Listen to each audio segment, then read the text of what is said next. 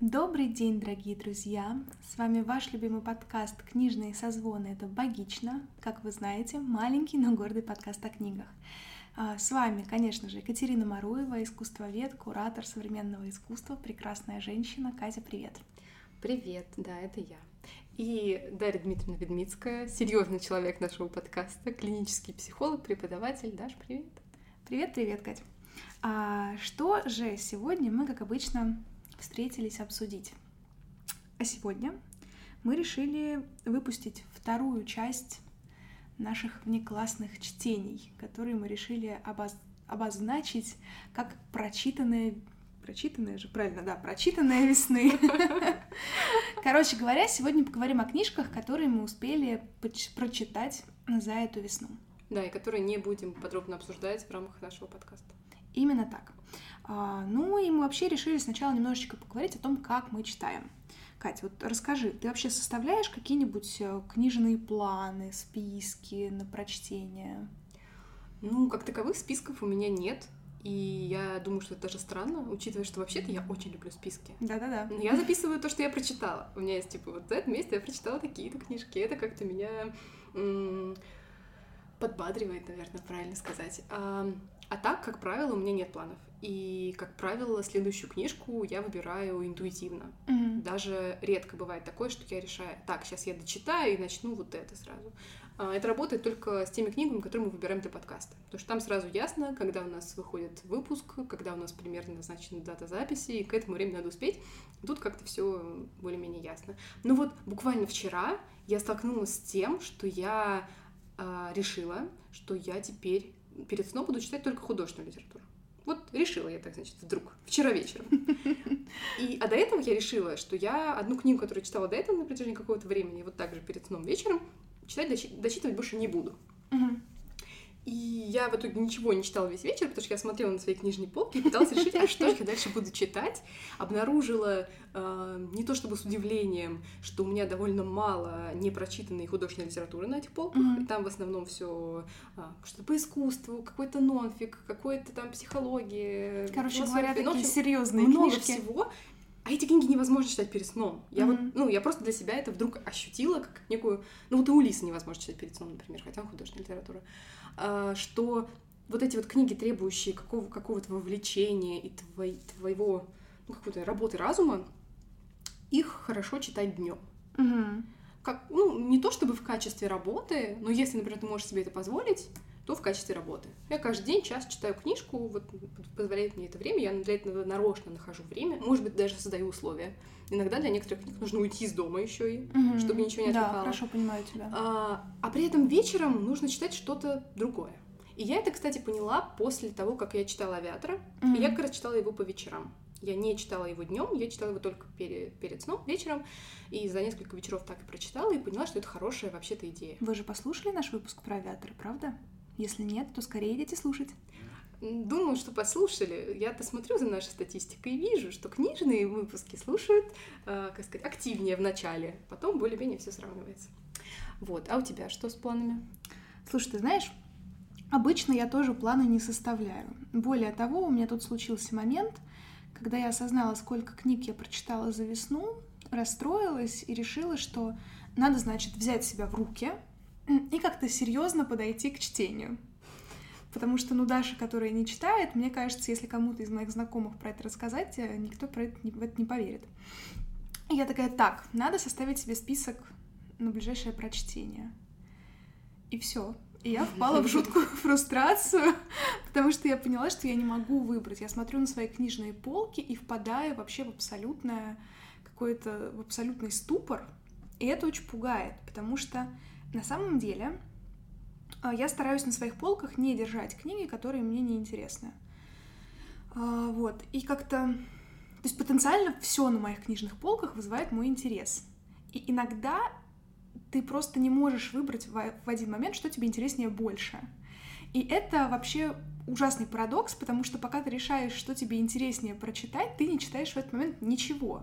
И тратишь огромную кучу времени просто на свои внутренние страдания. Хотя мог бы уже половину одной из этих книжек прочитать.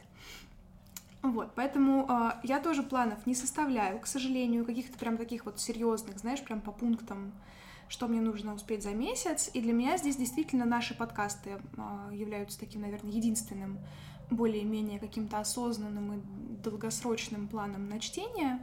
И знаешь, иногда еще у меня бывали такие опыты, когда я вписывалась в какие-нибудь марафоны чтения, какие-нибудь, не знаю, эстафеты.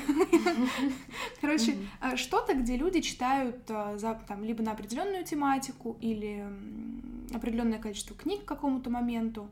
Я участвовала в таких марафонах дважды. Это, знаешь, я заметила, что для меня это не было насильственным каким-то чтением. И при этом я действительно успевала какое-то достаточно весомое количество книг в месяц прочитывать благодаря стремлению все-таки выполнить все условия этого марафона. Поэтому я оцениваю этот опыт как положительный, но при этом, видишь, э, за все свои годы чтения я в таком участвовала всего лишь дважды. Потому что я думаю, что все равно ты от этого устаешь, потому что есть ну, я думаю, ты меня понимаешь, что вот это вот какое-то стремление выполнить все условия марафона, все сделать как нужно, такой, в общем, немножечко перфекционист в этот момент включается, ты стремишься да. все доделать до конца, и это все-таки немножко истощает. Мне кажется, это истощает после, знаешь, после такого марафона можно потом три месяца вообще ничего не читать да. и не мочь читать. Да. И зачем такие крайности? Вот, да, я с тобой здесь абсолютно согласна. И как, ты вообще довольна прочитанным своей весны? Я довольна. Надо сказать, что мы лютую часть весны потратили, читая «Атланта, расправившего плечи». О, да. И вообще-то это довольно сильно ударило по всем остальным книгам. О, да. Поэтому, ну, честно, мне было до последнего очень сложно набрать три книги. Ну, у меня получилось сейчас три с половиной книги которые бы я вынесла вот в, в рамках нашего сегодняшнего подкаста, но тем не менее они у меня набрались, благо весна все таки довольно длинная. В целом я довольна. Я за ненасильственный к себе метод. Mm-hmm. И сколько тебе получается читать, столько и надо читать. Кто-то читает одну книгу за полгода, кто-то читает одну книгу за неделю, и это все абсолютно нормально. И главное же не количество, а качество, и даже не качество книги самой, потому что это все довольно субъективно, ну, а для тебя лично. Скорее. Вот, mm-hmm. поэтому главное, чтобы было удовольствие. И это, кстати, не всегда мне дается. То есть я сейчас только учусь не заканчивать то, что мне не нравится, не заканчивать то, что вызывает у меня какое-то сопротивление, или, например, мне просто неинтересно. Mm-hmm. Вот сказать себе, так, все, я не буду это дочитывать, это на самом деле очень сложно оказывалось. И у меня есть ряд книг, которые я несколько раз даже начинала и все хотела прочитать, и только вот сейчас говорю себе спокойно, что если я ее не прочитаю, ничего не случится. Угу. Вообще ничего не случится. Вот так. Да, я могу понять вот это чувство, когда все равно у тебя есть какое-то внутреннее ощущение, что ты должен дочитать. И у mm-hmm. меня еще это очень часто сопряжено с тем, что я жду, что вот что-то в конце поменяется, и тебе резко вдруг вся эта книга, она перевернется в твоем восприятии, и вдруг э, как-то, не знаю, понравится. Ну да, ну, кстати, я не могу даже вспомнить пример, когда со мной так действительно произошло чтобы мне не нравилось, не нравилось, не нравилось до последнего, и вот там что-то случилось, и все бы перевернулось. Ну, я вот не могу вспомнить такую книгу на своей памяти, которую я читала. Но я понимаю это чувство, да. И у меня это еще какое-то ощущение, что я же уже начала, я же уже потратила какое-то время, mm-hmm. я же не смогу вписать ее в прочитанное, зачем я тогда потратила столько времени. Вот какие-то такие странные мысли э, лезут, но ничего, надо с этим бороться. Да, ты знаешь, для меня тоже Конечно, камнем преткновения этого, этой весны стал, естественно, Атлант, потому что, ну, что бы мы ни говорили, это все равно то чтение, которое требовало большого ресурса, и за единицу времени можно было бы успеть прочитать гораздо большее количество книг, чем один этот треклятый Атлант, а, который, ну, все равно, я считаю, как такой, знаешь, это был э, наш такой весенний Эверест. Ну, мы его да. покорили. Да. Вот. А, и ты знаешь, я недовольна тем количеством книг, которых я прочитала за весну, потому что я согласна, я поддерживаю твою точку зрения, что чтение не должно становиться насилием над э, человеком. И более того, я вообще в целом не считаю, что люди обязаны читать, ну, знаешь, поголовно. Да, мне кажется, что есть определенный пул э, культурный, который человек должен знать. Ну, типа, не так важно, он знает это в оригинале или в пересказе, или там еще каким-то образом. То есть он должен быть знаком с какими-то книгами, вот хотя mm-hmm. бы как-то, да, да. понимать а, а, об их сюжете. Вот, но при этом мне не кажется, что там, люди, которые не читают, глупые, да, какие-нибудь такие убеждения, нет, их у меня нет, но у меня просто есть э, внутренняя обида, когда я понимаю, что я занималась какой-то фигней, хотя могла в это время читать. И вот тут постфактум я, конечно, так, знаешь, типа корю себя, что, блин, вот как с выбором книг я долго-долго mm-hmm. прокрастинировала, выбирая, хотя спокойно могла что-то выбрать и уже начать читать в этот момент времени. Вот такие переживания у меня есть. И действительно, весна была какая-то такая насыщенная на события, поэтому у меня вот с прочитанным как-то было грустновато, но я надеюсь летом все-таки немножечко себя в этом смысле дисциплинировать. И про наши летние планы мы еще немножко в конце поговорим. Но да, пока ты сейчас говорила о том, какие у тебя были планы на весну, я успела для себя, я успела вспомнить, что я запланировала на лето себе. Ну, видишь, как хорошо. Да. Ну что, а, давай поделимся все-таки уже нашими весенними книгами. Кто из нас начнет? Можем скинуться на Цуефа, конечно, но наши зрители этого не увидят. Давай-то я начну, потому что я хочу рассказать о, ну, все таки как бы почти четырех книгах, поэтому Давай. так будет, наверное, лучше. И начну я с книги, которая называется «Брак как произведение искусства». Это серия фигуры философии, которую издает издательство Ripple Classic. И авторами ее значится Юлия Кристева и Филипп Солерс. Юлия Кристева очень крутой психоаналитик. Да. И из-за этого эту книгу было очень интересно читать. Вообще, надо сказать, что у нее, конечно, абсолютно кликбейтовое название. Брак как произведение искусства, ты такой думаешь, и чего мне сейчас будут про брак рассказывать? Как там в браке жить? Ну, в общем, у тебя довольно странные сразу мысли лезут в голову. На самом деле ничего такого там нет. Она, кстати, еще такая очень маленькая, с огромным э, шрифтом. Э, да, она абсолютно очаровательная. По-моему, она была у меня запечатанной на момент, когда я ее покупала. То есть, на самом деле, я покупала кота в мешке. И когда я ее все-таки распечатала и открыла, я вдруг увидела, что это а, три или четыре интервью этих mm-hmm. двух людей. И я расстроилась, потому что я не люблю читать интервью. Вот есть такая книга, которая называется, э, по-моему, интервью о кураторстве. Вот, взяла и забыла. Неважно, короче, есть книги, которые построены как интервью, их читать невыносимо. Mm-hmm. Иногда бывает, что ты открываешь какой-нибудь журнал что, и читаешь там интервью, и это невыносимо. И вообще печатное интервью — это очень такая какая-то... То есть оно может быть очень хорошим, или а очень одновременно плохим. с этим, да, согласна. И никогда не знаешь. И поэтому я сначала даже немножко расстроилась, но потом я втянулась, и это замечательная книга. Ну вот прямо замечательная, мне очень понравилось. Я прочитала ее за два дня, и это было большое удовольствие. А, мое ощущение от нее это как будто бы тебе разрешили подслушать разговор двух очень умных людей. И это очень приятно. Они mm-hmm. не говорят о браке, они состоят в браке. А, они в основном разговаривают и как-то анализируют работы друг друга, а, какие-то моменты житейские, которые, ну, так иначе с ними связаны. Но это не книга, не книга о их любви, это книга о их работе и о том, как два интеллектуала можно сказать, поддерживают, дополняют друг друга и дают какое-то развитие друг другу в их профессиональных интеллектуальных сферах. И это жутко интересно. И с этой точки зрения их брак, конечно, произведение искусства, потому mm-hmm. что настолько не забивать друг друга, а помогать друг другу, ну, по крайней мере, в этих интервью все-таки они как бы рассуждают, вот как у них там в жизни происходит, это другой вопрос. А ты не знаешь, он э, как-то относится тоже к психологии или нет? По-моему, не, вообще он писатель, он французский писатель, но он интеллектуал, я думаю, что он много кого читал, он наверняка читал Кристеву, а она... Ну, она его жена, надо думать. Неизбежно. Она, по-моему, ученица Лакана или фрейдист, или да, а, фрейдистка. Она продолжает школу Лакана, да, по крайней мере, она действительно с ней очень э, тесно связана. Вот.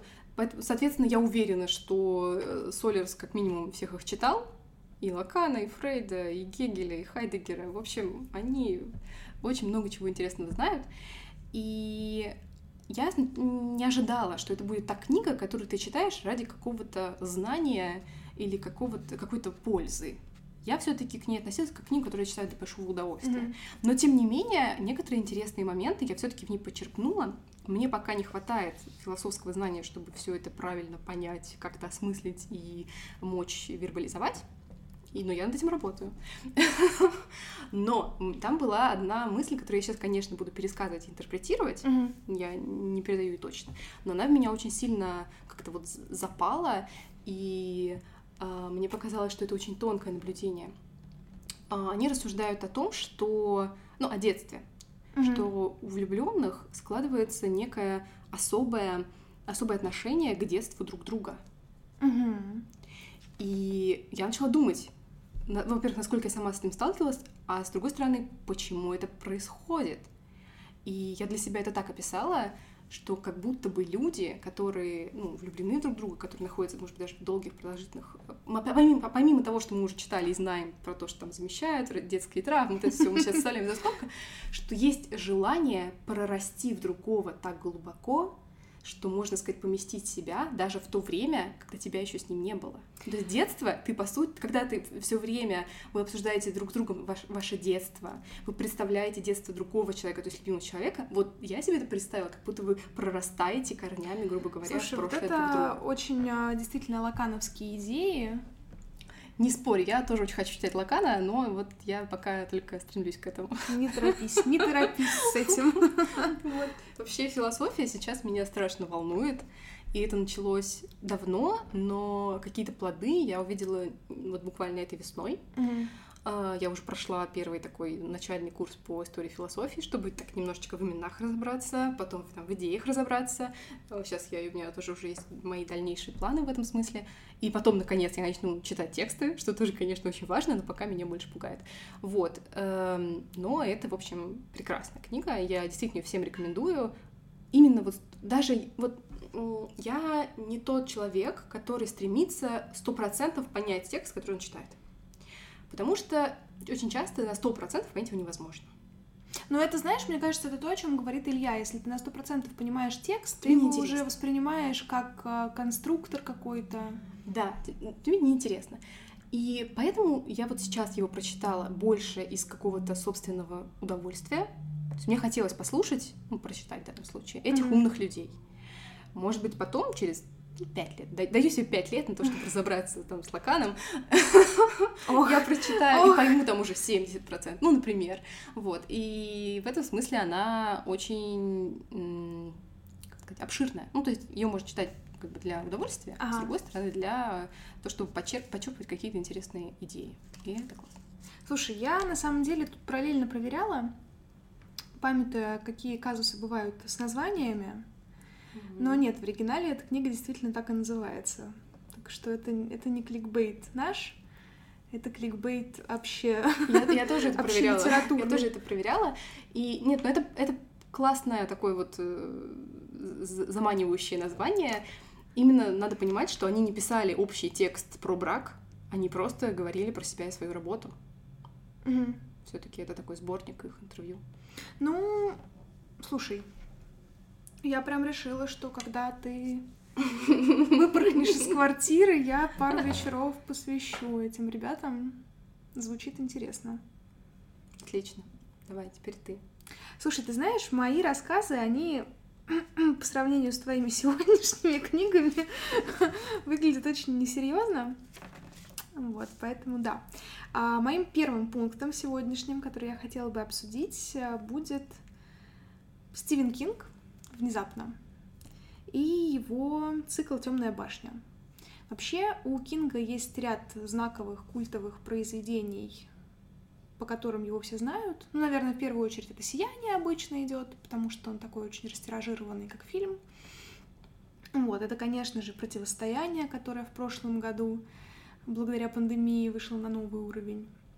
И честно признаюсь, как только я поняла, что мы в пандемии, я начала слушать «Противостояние». Если что, «Противостояние» — это история, как а, почти весь мир помер от гриппа. Я была очень оптимистична в разгар пандемии, как вы понимаете. Вот, конечно же, кладбище домашних животных. Ну, то есть Стивен Кинг, он на, на слуху, все про него знают, благодаря экранизациям, известным культовым книгам. И вот Темная башня это цикл, который сам Кинг характеризует как вершину своего творчества.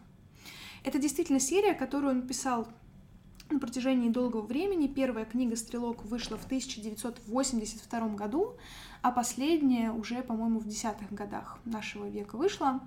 Есть это действительно была такая очень долгая, продуктивная работа, проделана господином Кингом. Я вообще не фанат Кинга абсолютно. Более того, у меня даже первый мой опыт был с э, «Сиянием», и мне тогда жутко не понравилось, я не поняла вообще, за что Кинга любят, э, в чем его культовость. Но мне было лет, наверное, 14-15. И, собственно, все, Кинг тогда встал на паузу для меня. А потом, по отзывам разных книгоблогеров, я все-таки решила, что, может быть, имеет смысл к Кингу вернуться.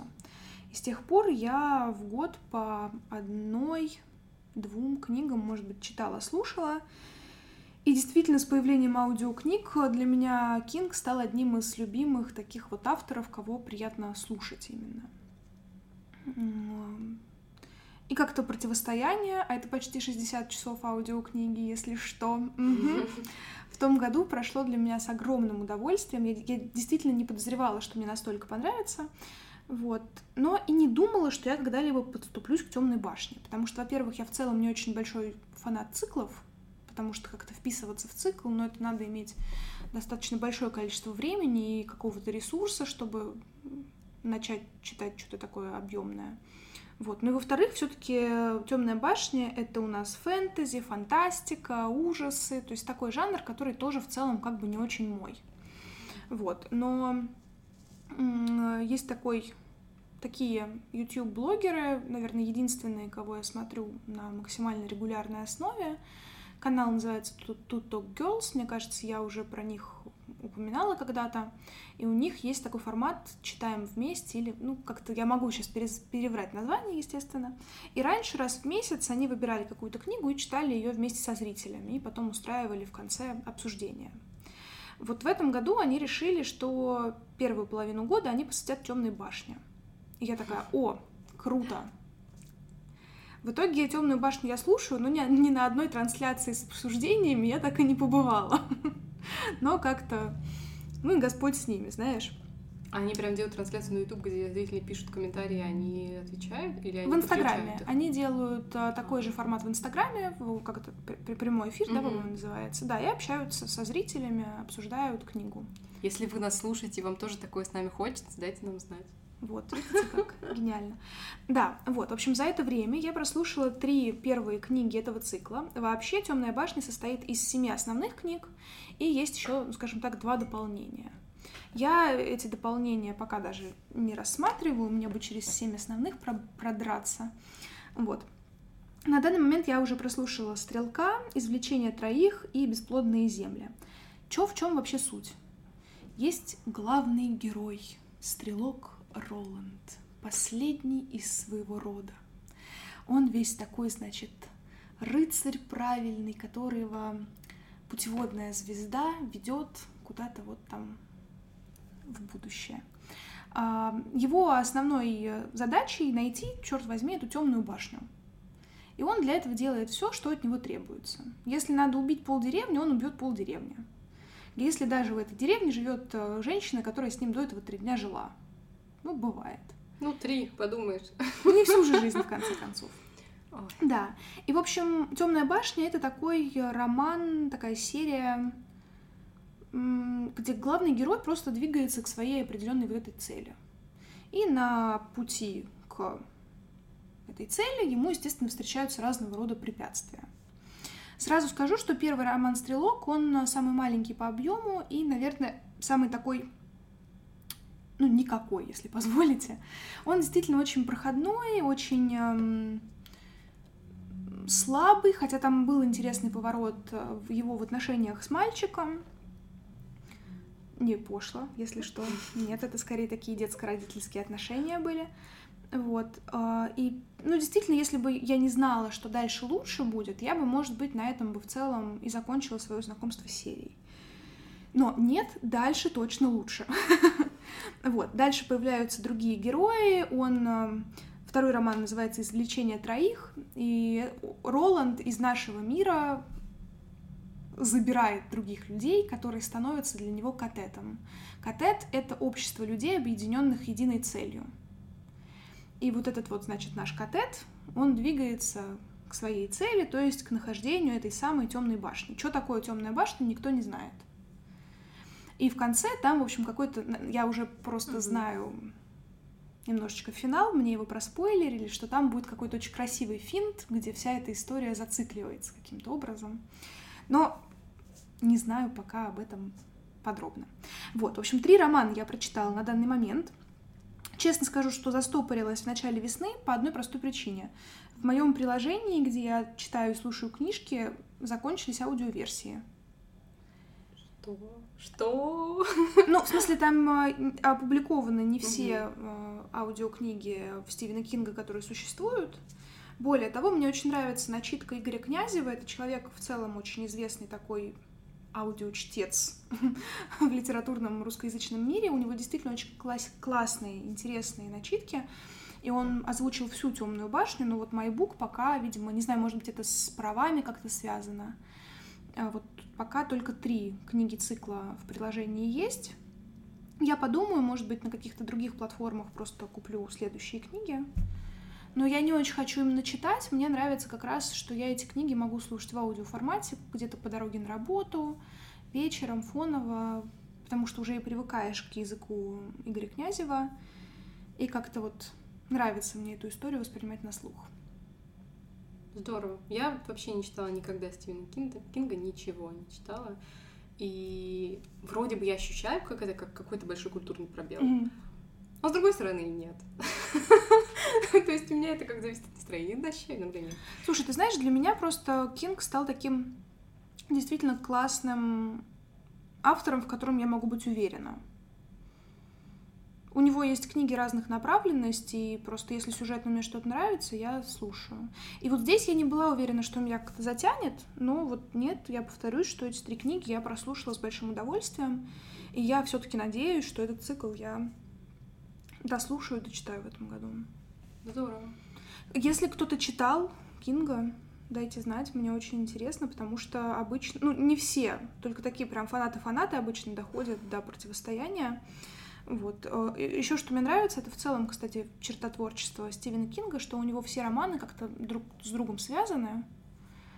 А, там единые миры какие-то и так далее. И вот в Темной башне тоже есть отсылки к другим его романам, к другим произведениям. Я уже упоминала противостояние, и вроде как, это еще в тех частях, которых я не дошла, вроде как главные герои даже попадают вот как раз э, в мир противостояния в этот период пандемии. Посмотрим. Круто. Закрутил, да? Молодец. Да. Ой, моя вторая книга ну, странненькая, но тоже маленькая, коротенькая. Это беседы с дочерью об экономике э, Яниса Варуфакиса. А, вообще эту книгу я покупала в подарок своему папе на день рождения. Я покупала несколько книг, это было в том числе.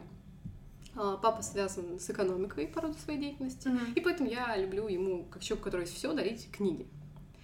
И она маленькая, тоненькая, я решила, что дай-ка я ее прочитаю перед тем, как дарить. И, честно, я разочаровалась.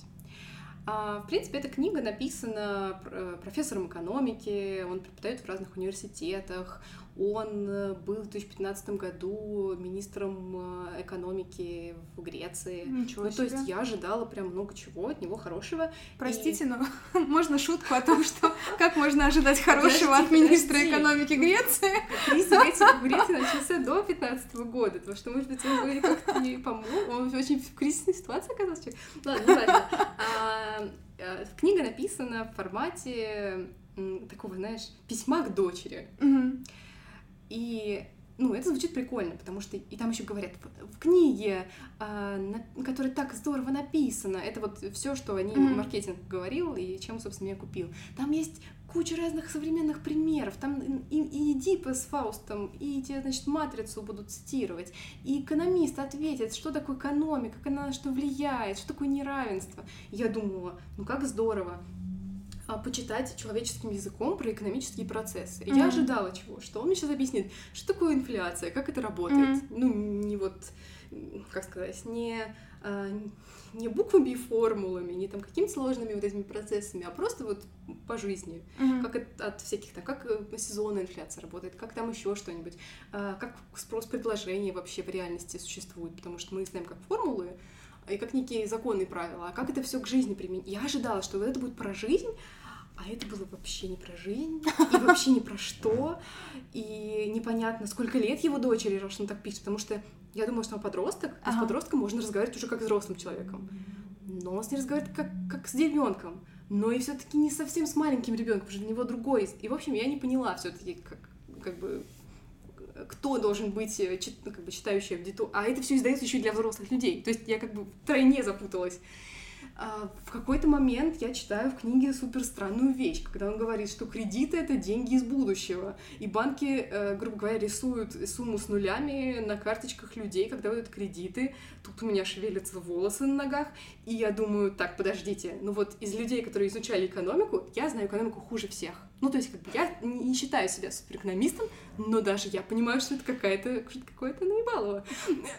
Что это работает немножечко не так. Потому что, ну, у нас как бы есть дебет, кредит, кредит, он в банках должен сходиться, иначе в банках лицензию отнимают, ну, как бы я, я, я уверена, он не может не знать, что это иначе работает. Значит, он хочет это как-то объяснить, но вот Слушай, ну может быть моя шутка вещи... про экономику Греции все таки объясняет я просто, я просто сидела и не знала, мне дочитывать вообще эту книгу. Она маленькая, она супер маленькая, такая квадратненькая mm-hmm. книжечка. У Адмарина есть целая серия вот этих маленьких квадратных книжечек. И, в общем, я, конечно, была в шоке. И мало того, что она, ну, такая, то есть со всеми теми проблемами, да не проблемами, скажем так, особенностями, которые у нее я уже ага. переписала, она еще и очень идеологическая. И это тоже не было бы проблемой, если бы это был какой-то адекватный анализ mm-hmm. э, всяких капиталистических проблем.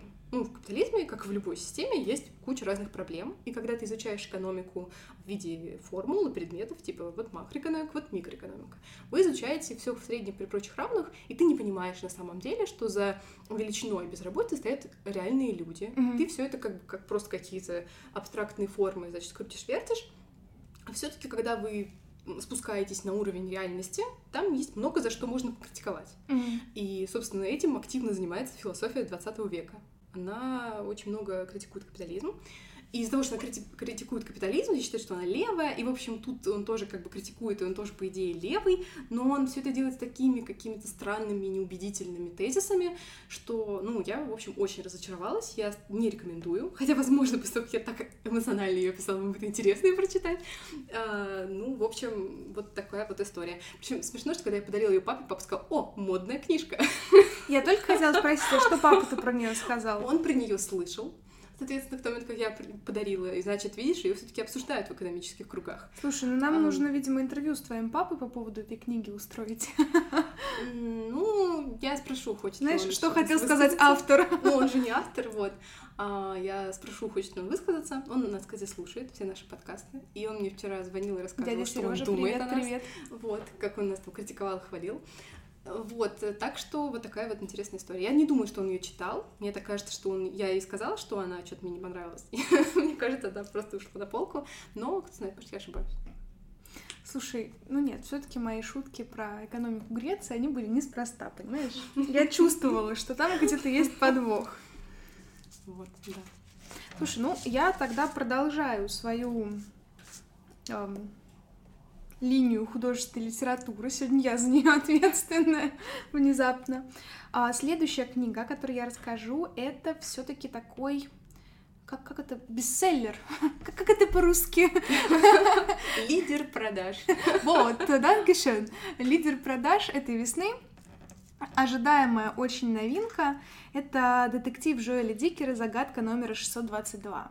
Жоэль Дикер очень такой, конечно, нашумевший автор, много о нем а, говорят, потому что он выстрелил своими двумя первыми детективами, которые разлетались огромными тиражами. Он получил большое количество премий за все это дело. А, и удивительно то, что на данный момент этому женевскому красавчику, уж извините, всего лишь 35 лет. Это, конечно, добавляет шарма всем его, всем его историям. Поэтому, да, за выходом его новой книги все активно следили, ждали его перевода на русский язык. И вот, собственно, весной мы дождались. Книгу выложили на прилавке. Я очень быстренько ее схватила. И в какие-то очередные выходные, вместо того, чтобы читать наверняка Атланта, я эти выходные провела с господином Дикером. О чем не жалею. Кстати говоря, Катя тут показывает класс, она посмотрела, как выглядит Джоэль Дикер. Да-да-да, посмотрите. Ну, да, я не люблю детективы, но на, на, на автора посмотреть могу. Как, как-то раз я даже отмечала его инстаграм, кстати, так что... Да, собственно, о чем же речь э, в его новом детективе? Обычно повествование ведется из разных глубинок Америки, а в этот же раз автор нас решил удивить и повествование переместил в знакомую для него Швейцарию. Также он, вообще на самом деле, Дикер идет по пути наименьшего сопротивления и использует уже знакомые для него клише. Он в очередной раз ведет повествование от лица писателя, который пишет книгу. Короче говоря, каждый раз он пишет о себе, по большому счету, только вот имя свое главным героям не дает. Но здесь у нас книга от первого лица, автор с разбитым сердечком отправляется в какой-то пафосный загородный швейцарский отель, чтобы все-таки свое разбитое сердечко склеить обратно, а, чтобы как-то, значит, а, это самое вдохновение к нему пришло, чтобы он продолжил там работать спокойно. Но не получается, понимаешь? Вот он идет, вот его поселили в номер 621, а симпатичную девушку поселили в номер 623. А как же так? Почему номера 622 между ними нет? А давайте-ка мы это расследуем. Неожиданно, я думала, там убийство какое-то, а тут То есть такая завязочка в духе немножечко Агаты Кристи, знаете, вот такая вот, что-то там... Ну, вообще его, конечно, подначивает эта девчонка из Женевы такая, типа, или не из Женевы, откуда она там, вот вы, мол, автор детективов, а давайте-ка мы, значит, тут расследуем, почему же все таки этого номера нет, и они начинают расследовать.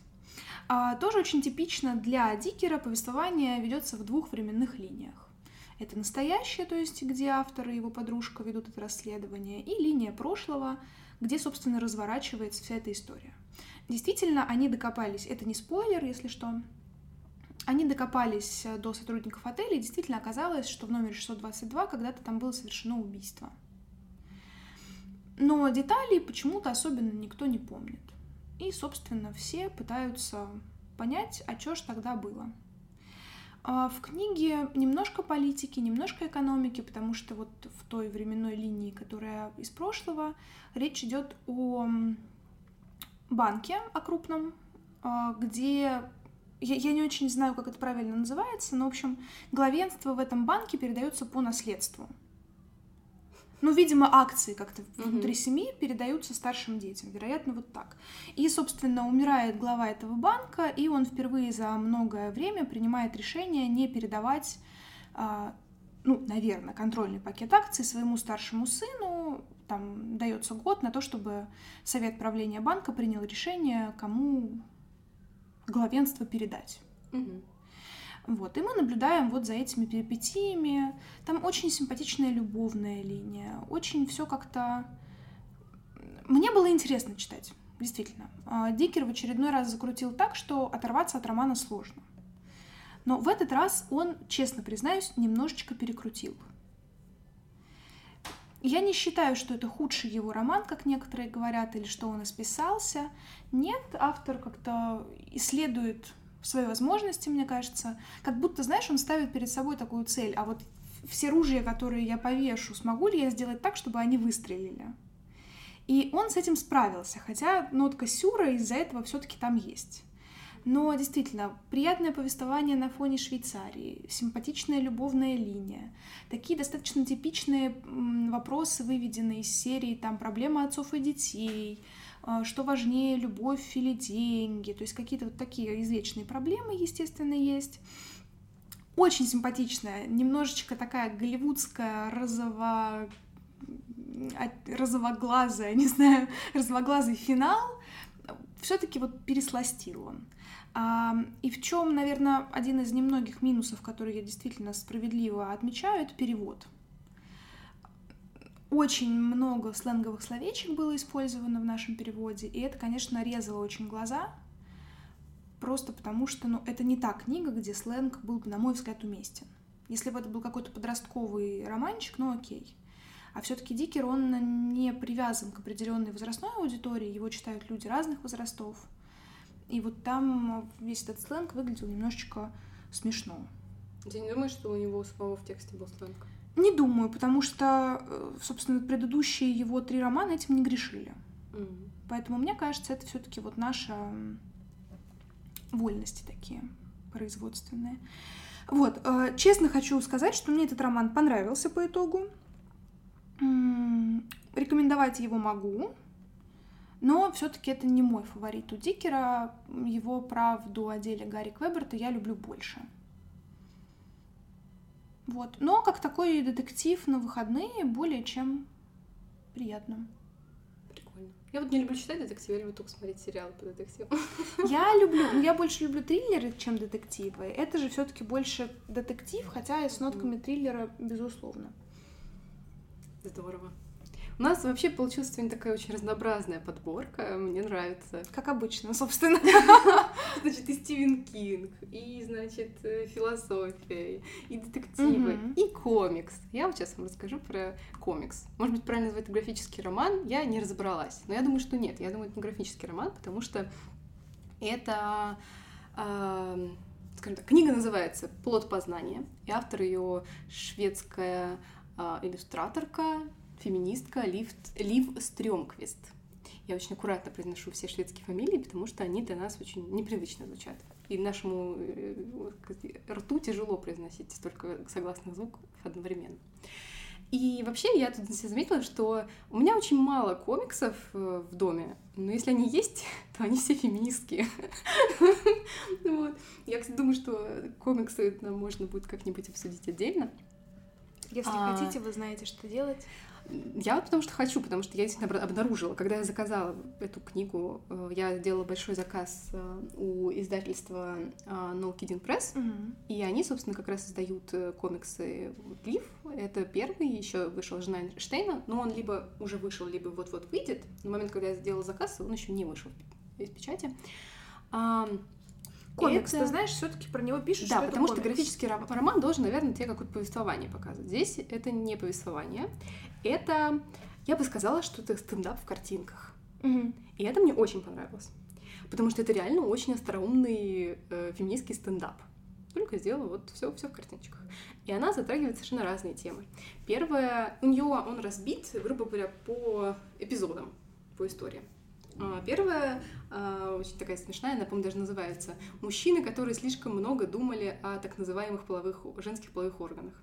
И она, значит, ставит в рейтинг, когда, как, как в разные периоды истории разные мужчины а, очень много думали о так называемых женских половых органах, и из-за этого, значит, э, ну, там, кто считал, что мастурбация слишком вредна, кто там, значит, решал вдруг, что женщина — это вообще враг человечества. Ну, то есть у них там разный был Мгм. разброс. А, кто там сетовал за женское обрезание. То есть там и серьезные темы тоже поднимаются. Но это все сделано так легко, э, с таким юмором, что э, это не какая-то такая чернуха. Это не то, что в очередной раз я читаю о женских проблемах, о табуированности месячных, Мгм. о, там, не знаю, ПМС и всяких стереотипах, которые с этим связаны, о женских оргазмах, и того, как, как культура и общество к ним относилось. Это все очень, ну, это, это важные темы, и о них не всегда получается говорить. А, кстати, еще одна тема, которую я забыла, кстати, символично, что я забыла, она посвящена тому, она посвящена слову вульва Мгм. и тому, что обществом она замалчивается. Что мы говорим вагина или там влагалище, или еще имея в виду внутренние органы, но почти никогда не используем правильные слова, чтобы означать внешние половые органы Да, это женщины. действительно большая проблема. И более того, она показывает пример, что а, там как раз это начинается ее, скажем так, стендап, что вот есть картинка людей, которые отправили в космос э, инопланетянам. Там значит, мужчина с мужскими половыми органами и женщина с просто треугольником.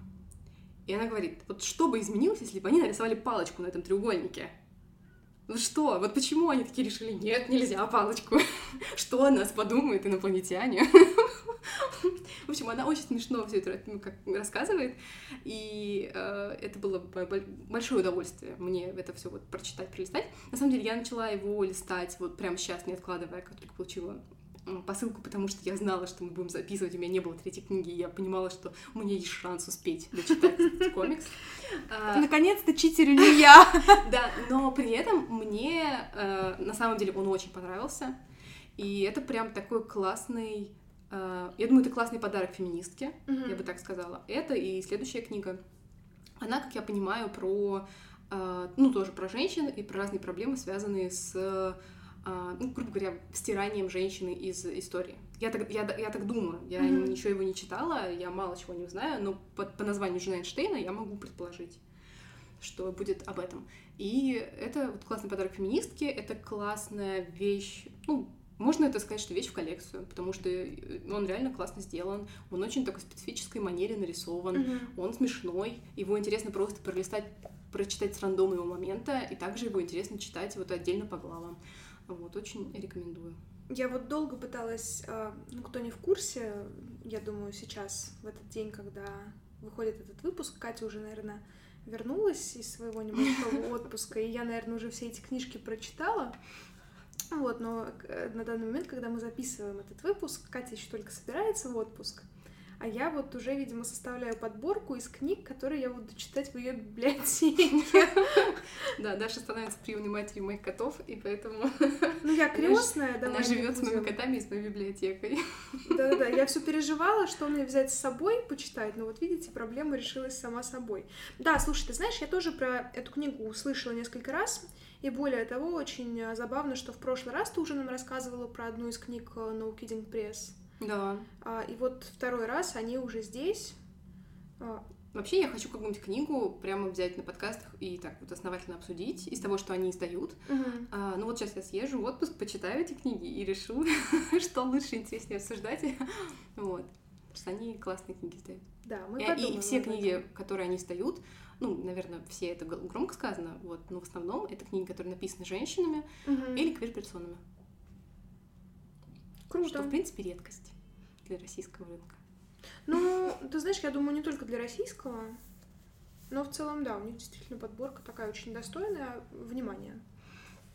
Так, слушай, ну мы переходим, э, это был интересный у нас переход получился, потому что третья моя книга, она называется следующим образом.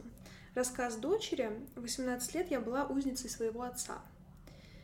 Автор книги Жуэль Мот — это француженка, теперь уже психолог, по совместительству очень травмированный в детстве человек. Что же такое случилось э, с прекрасной Жюльен? Дело в том, что в общем, она, ну, как бы, что, знаете, помните, может быть, был такой э, выпуск Киралаш, где мама, ну или там какая-то тетка открывает коробку с конфетами, а там все конфеты надкусанные. И она спрашивает у мальчика, что это? А мальчик такой, ну, что на коробке, то и в коробке, потому что на коробке были нарисованы откусанные печенья. Ну вот в коробке было то же самое. Вот здесь, собственно, что в названии, то и в книге. 18 лет я была узницей своего отца. А Жюльен описывает эм, опыт своего детства, и описание этого опыта начинается еще с ее матери. Ее отец, будучи взрослым человеком, в 1936 году просто купил девочку у шахтера. А, в семье шахтера было очень много детей, а, это были голодные годы, обеспечивать всех детей было очень сложно. Вот, а, и мужчина этот договорился о том, что он будет воспитывать эту девочку, будет кормить ее, даст ей достойное образование, то есть все, все с ней будет хорошо. И он свое обещание выполнил. Он действительно дал этой девочке образование, он ее кормил, поил, одевал, ну, в общем, делал все, что полагается. А когда девочка выросла, он на ней женился. Девочка получила хорошее образование не просто так. Основной замысел э, этого мужчины состоял в том, что он родит ребенка э, и поместит его ну, в закрытое пространство, грубо говоря. Они уехали в пригород Парижа, в закрытый дом, где родилась и воспитывалась э, автор этой книги. Ее отец был масоном со сверхидеей о том, что он воспитает сверхчеловека. И этим сверхчеловеком и должна была стать вот эта вот маленькая Жюльен. А, он ее воспитывал странными методами, которыми считал нужными. Он пытался, ну, собственно, недаром ее мать получала хорошее образование. Это все делалось для того, чтобы она сама могла воспитывать свою дочь дать ей хорошее академическое образование дома, чтобы у нее не было потребности выезжать куда-то из дома, потому что все-таки э, а, за порогом дома все враги, все плохие люди, там ее ждет э, моральный, нравственный, физический распад, все это ерунда, и ничем нужно себя готовить к реальной миссии. А миссия ее в том, чтобы в конце концов стать вот такой, ну не знаю, мессией, сверхчеловеком, властительницей мира и вот, в общем, что-то такое. То есть, как мы понимаем, к рождению девочки этот отец был уже сильно возрастной. И мама, и дочь стали в некотором смысле заложниками его. Да, мама тоже ну, скажем так, выполняла предписание этого отца, да, она его боялась, наверное. То есть, по-хорошему бы я бы сказала, да, там, возьми этого ребенка, убеги. Но мы все-таки вспоминаем о том, что это, ну, вот девочка родилась в 57 году, то есть все-таки права у женщин были не в самом хорошем состоянии. Да, спасибо, Катя. Вот, то есть все было очень сложно, и девчонка была травмирована отсутствием реальной жизни такой, ну, мама в смысле. Вот, и девочка описывает свой опыт 18-летнего пребывания с этим отцом, о том, как он ее воспитывал. У нее не было друзей. Единственными ее близкими была собака, ну там вот гусь или что-то такое, в общем, какие-то животные домашние, лошадь. А, и отец манипулировал этими живыми созданиями, чтобы добиваться от девочки того, что ему нужно. А над ней, э, ну, как бы мы понимаем, что психологическое насилие над ней все это время производилось. Более того, эм, физическое и сексуальное насилие также имело место быть с раннего возраста. Над ней надругался человек, который был, ну, что-то типа, наверное, плотником. В общем, приходил помогать по хозяйству и не гнушался того, чтобы вот так пользоваться ребенком. Вот как-то, знаете, вот сложно мне что-то про эту книгу говорить в этом смысле, потому что все понятно. Она описывает свой травматичный опыт. Для нее был ресурс — это музыка. Она сначала занималась э, в городе у преподавательницы музыки, но родители очень быстро ее оттуда забрали, потому что учительница стала задавать вопросы о том, откуда у тебя синяки на теле или что-то подобное.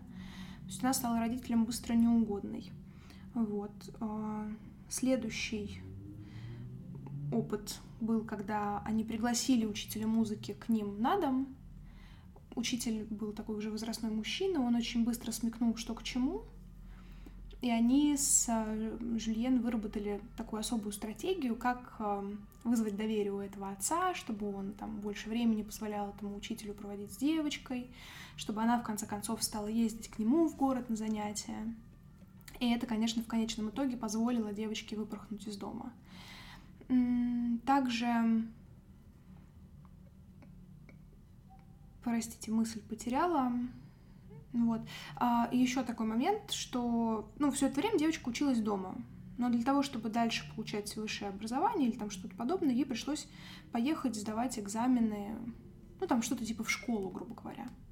И это, конечно, прикольно, когда девочку выставляют за порог и говорят, так, ты поедешь, короче, в соседний город сдавать экзамены, а ребенок никогда в жизни транспортом общественным не пользовался. И вот ей там дали кулек там денег, грубо говоря, и сказали едь. И вот ребенок куда-то едет как-то первый раз в своей жизни. Это ужасно, просто ужасно. В общем, она едет, она находит эту школу, на мой взгляд, чудом, потому что, ну, как бы, каким еще образом, кроме как не чудом. А, сдает эти экзамены, и она их проваливает. И убеждение родителей о том, что они гениальны и дают шикарнейшее образование своему ребенку, тут, конечно, немножечко а, поутихло. Вот. А, Жиль Мот чудесным образом в 18 лет а, удается выпорхнуть из дома. Каким образом это происходит, можно почитать в книге. И э, спустя некоторое время она попадает все-таки на психотерапию, потому что к тому моменту у нее уже были сильные панические атаки, и тревожное состояние. Ну, надо понимать, еще бы такой опыт в детстве пережить.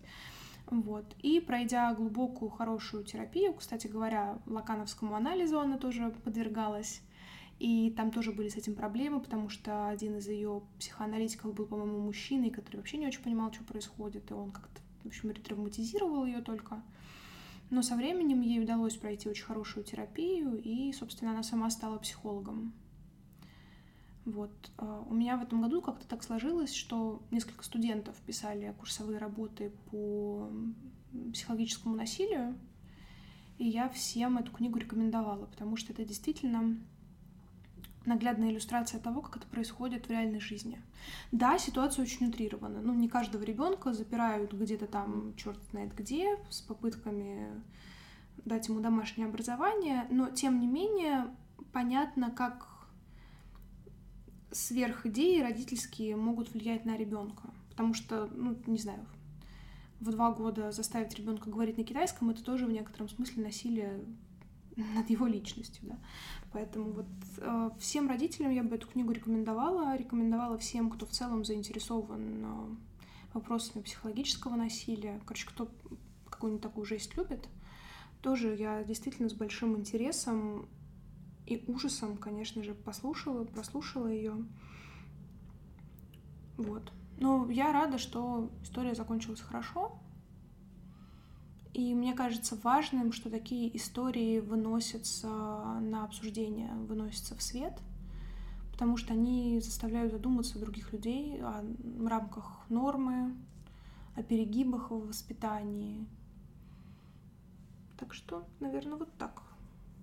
Ой, мне даже нечего сказать. Кроме того, что, наверное, мне вот нельзя читать такие книги. Я, я и так во все очень сильно эмоционально вовлекаюсь. Тут бы я, наверное, вообще ты знаешь, на самом деле, справедливости ради, я не могу сказать, что эта книга написана как-то чернушно, жестоко. Нет. А, автору удалось показать все через призму восприятия ребенка. То есть вот как она тогда это все переживала, так она это и описывает. И вот это, конечно, удивительно. Не всем удается передать детское восприятие. А она про это пишет очень непосредственно. Она это воспринимает как некоторую норму, потому что ну, для нее это и было нормой. Она не видела другого. Поэтому, да, она понимала, что явно что-то идет не так. И она понимала, там очень, наверное, самый такой сложный момент, когда она описывает, как она из окна видит другую жизнь, как люди ходят на работу, а у нее никто дома на работу не ходил. Ну зачем? И вот это, конечно, очень так заставляет задуматься о том, что есть нормальное воспитание. Вот, ну давай как-то с плохого, а мне кажется, как ты эту книгу наконец оставила. Прям не хочется на такой мрачной ноте. Я расскажу, собственно, получается так, что мы вернемся немного к тому, с чего начали. А, последняя книга, которую я расскажу, это книга, которую я не дочитала. И более того, я решила, что я не буду ее дочитывать. Ты позволила себе да. это сделать? Ну как, я, э, возможно, к ней еще вернусь. И благо это позволяет, собственно, ее формат, потому что это антология, это сборник э, разных авторов, и даже разных жанров, потому что там есть, например, стихи, там есть поэзия, но в основном там проза. Э, разные формы, некоторые малые, некоторые отдельные главы каких-то больших романов. Э, составитель ее Дмитрий Быков, и это называется «Маруся отравилась. Секс, смерть в... Э, секс и смерть в 1920-е годы». И это все как-то... Эту книгу я читала очень долго, потому что она большая, там очень много разных вещей авторов. Мне понравилось, как там в начале есть слово от составителя. Там написано, что в этой книге 10 хорошо, хорошо известных, но средних, а, три плохих и три гениальных э, значит, вещи. И, ну, понятно, не указано, что какое. И я такая думаю, вот так интересно, хочется прочитать и решить, что же там было гениальное, а что было посредственное.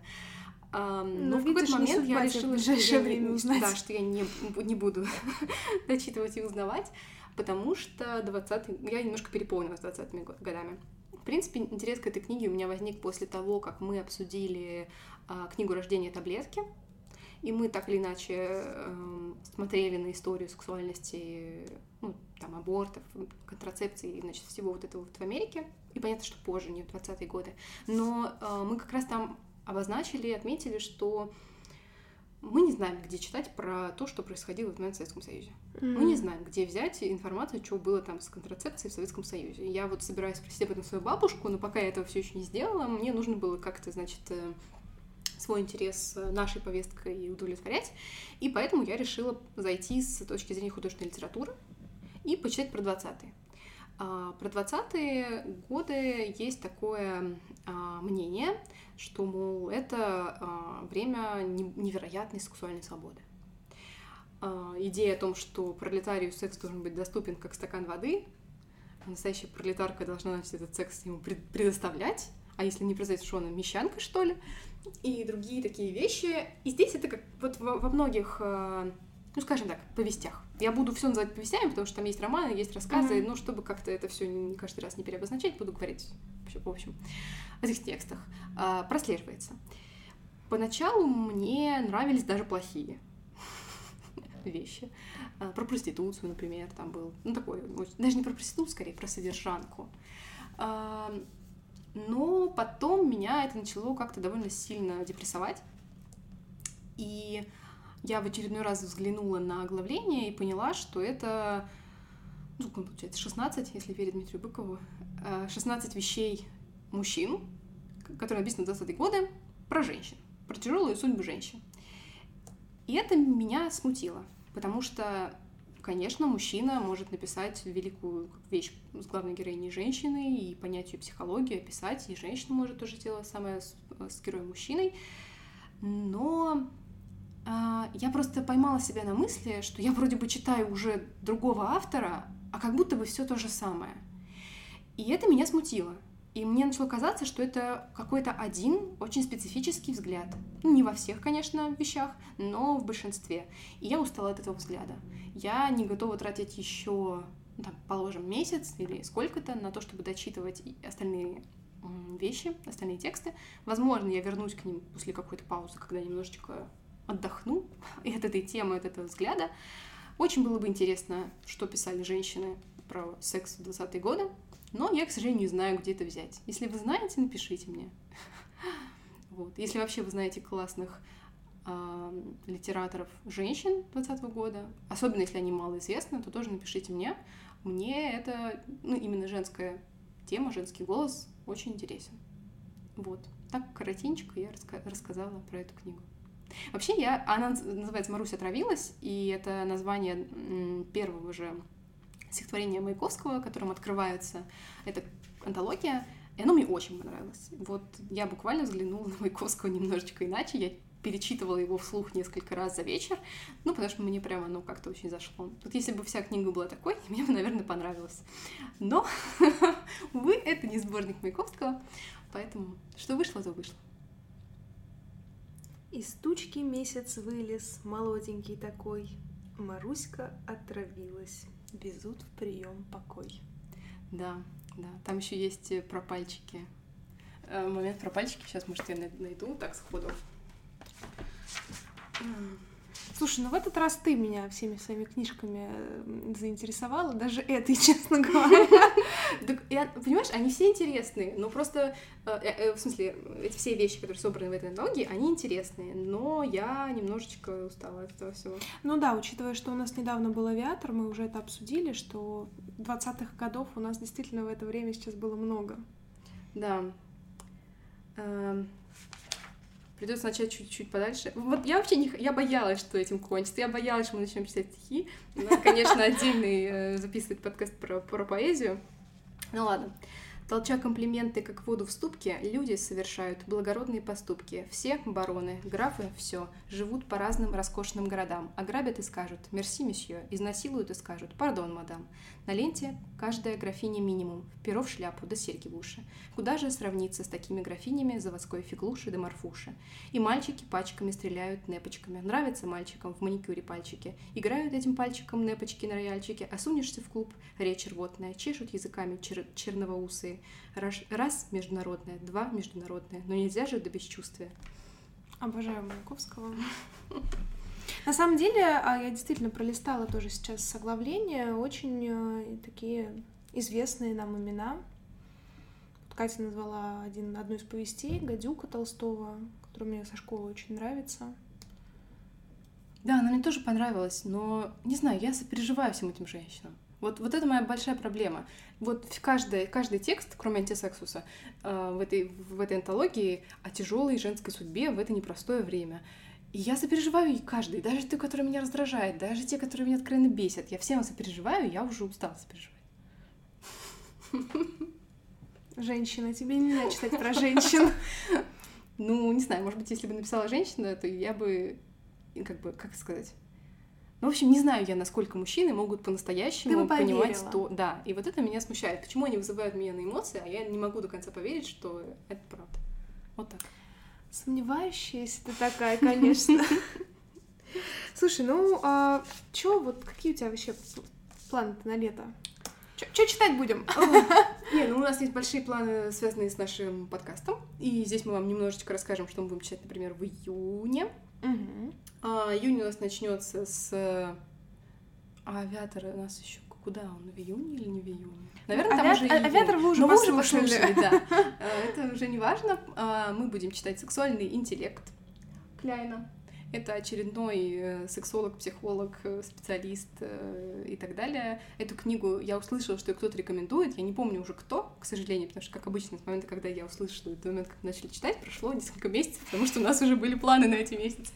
Ну, А. у нас, знаете ли, уже планы до конца августа, так что... Да, ну так как у нас секс-сезон получился, вот, неизбежно, мне кажется, что эту книгу тоже можно прочитать и обсудить.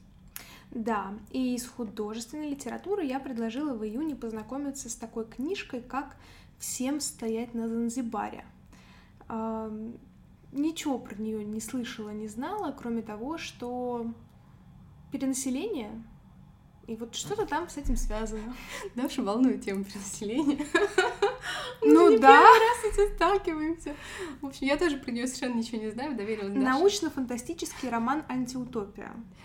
Он толстенный, честно признаюсь. Я немножечко Да. этим напугана, но надеюсь, что... Ну, мы же уже прочитали Айн Рэнд, он не толще, чем Айн Рэнд. Это как-то утешает. Да, но это, кстати, такой достаточно классический роман, написанный в 1968 году, повествующий о будущем человечества, решающего проблему перенаселения. Посмотрим, как они там его решают. Наверняка ничего Ну, хорошего. учитывая, что это антиутопия, да, там ничего хорошего.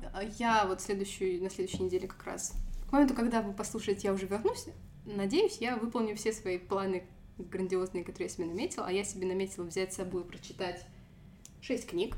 Они не очень толстые, но некоторые из них довольно толстые. Вот и понимаете ее как хотите, да? Все в Ну, порядке. как бы, в в среднем они не очень толстые. Женщина Шрёдингера. Ам, Там есть э, два текста, которые меня очень интересуют, и я про них на самом деле мало чего знаю. То есть я Слушай, только давай уже по- прям имена нам. А то что ты тут нам? Сколько вешать в граммах давай? Ну, во-первых, конечно, сексуальный интеллект предстоит мне читать на следующей неделе Марти Кляйна. Мы о нем уже сказали. Дальше я хочу все-таки закончить э, с трилогией Тови Дитлсон. Я про нее рассказывала в нашем первом внеклассных чтениях. Между прочим, это книга, которая вдохновила меня вообще на наши внеклассные чтения. А, Мне очень интересно дальше пр- прочитать эту датскую писательницу. Она э, родилась в начале 20 века, умерла в 70-е годы 20 века. То есть на самом деле она весь 20 век то увидела. И если первая ее книга была о детстве, то вторая про юность, дальше про зависимость, ну, соответственно, зрелость. Не знаю, пока ничего не могу сказать, кроме того, что она мне очень понравилась, в смысле, как автор. И я думаю, что это будут очень приятные, хотя и, возможно, эмоционально вовлеченные несколько часов. Дальше у меня «Аргонавты» Мэгги Нельсон. Это книга, которая меня заинтересовала прежде всего квирностью, то есть она про квир и про материнство. То есть про институт брака и материнство, но при этом еще и про квир, и сексуальность, и гендер. В общем, ну, Ох, чувствую. вот я хотела бы, конечно, ее обсудить. Но эм, не знаю, посмотрим. Я надеюсь, что она во мне вызовет шквал каких-то эмоций, переживаний.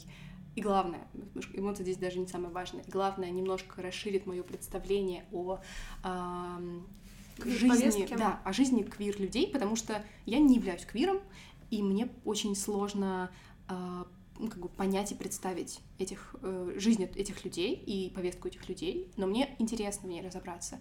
И я вот от этой книги жду примерно этого. И мне, кстати, нравится знакомиться с квир-повесткой через э, художественные тексты тоже, потому что э, вообще художественный язык, будь то кино, книги, э, он дает легкий вход в эту тему. Соглашусь. Поэтому я как раз бы хотела начать с э, Мэгги Нельсон, а потом читать Поля Беатрис Персиада «Я монстр. Что говорит с вами?» Это тоже про квир.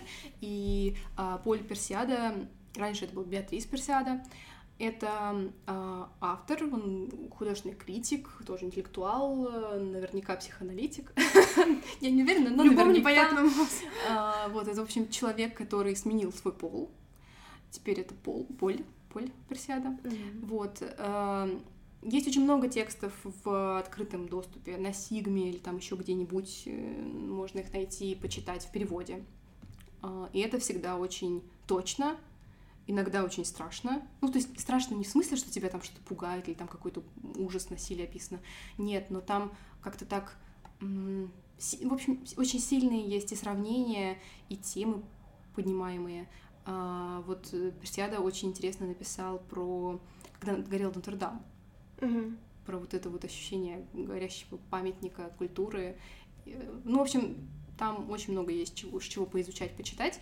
И я- здесь я уже тоже рассчитываю на квир-повестку, но уже с такой более теоретической позиции. Она тоненькая, но я уверена, что она будет читаться сложнее, чем аргонавты.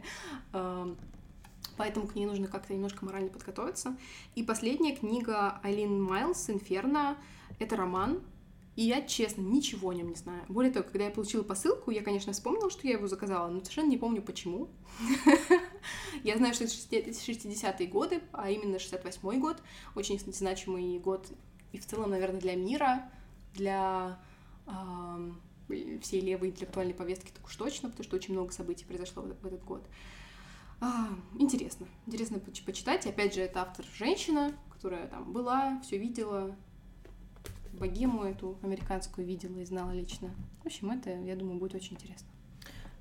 Да, слушай, я думаю, что... И сразу схватилась за богему. Такая, может, богему обсудим? Нет, ты знаешь, меня как-то больше заинтересовали аргонавты. Вот, поэтому, кстати, забавно, что я открыла сейчас вот эту книгу про богему, как ее Катя характеризовала. Там так написано на обложке, я же не читала И я прям первая фраза, которую я выхватила взглядом, связана с Катей, даже звучит она следующим образом.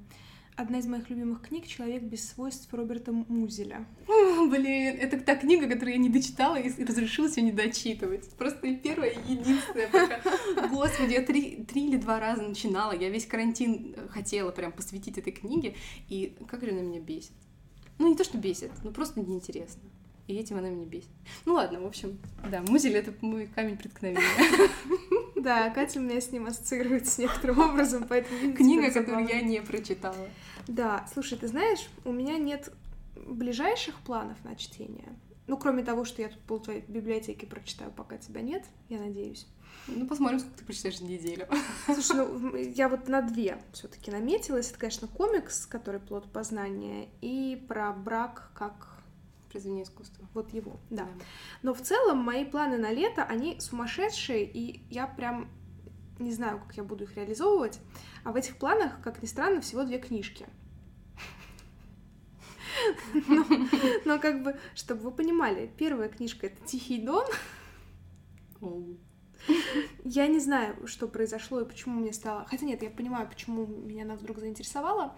Некоторое время назад на музыкальных площадках вышел альбом «Трибют Анны Ахматовой», где известные отечественные музыканты предложили свои записи по стихам Ахматовой. И одна из песен была записана Еленой Темниковой. Я не помню, на какое стихотворение, но там первая строчка «Тихо льется тихий дон». И мне очень понравилась эта запись в целом, сама по себе. Как-то она очень, не знаю, отозвалась мне. Вот. И я решила, что почему нет? Может быть, настало время сделать это. И второй сумасшедший план. а, вот Катя уже занялась этим неблагодарным делом. А, я все-таки подумываю об Улисе, но я хотела бы параллельно с а, Гомером читать, потому что многие знают, Ты что... отважная. Может быть, лучше сначала Гомера, потом отдельно Улиса, потому что... Нет-нет, дело в том, что, ну, многие знают, что Джойс писал, соотнося каждую свою главу Улиса с а, такими же главами Одиссея и Гомера. Вот, и все такие большие специалисты по Улису говорят, что имеет смысл сначала прочитывать одну главу Одиссея и потом следом главу Улиса.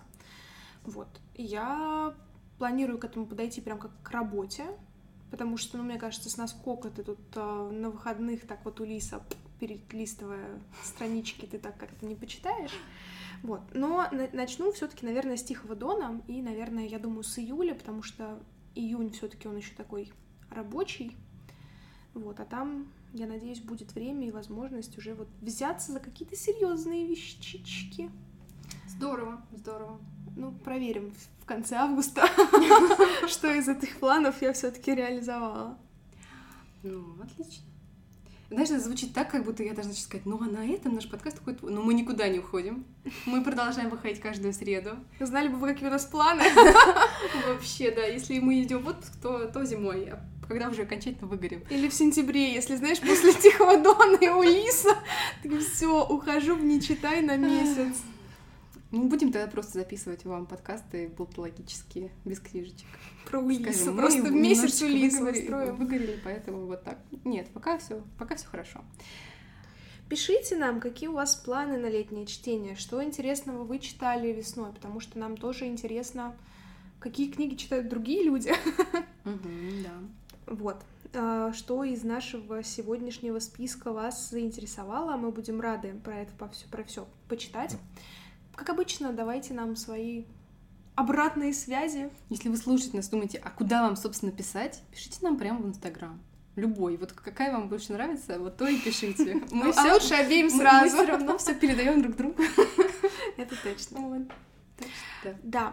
Ну что, желаем вам приятных чтений в ближайшем будущем. И пока-пока. Пока.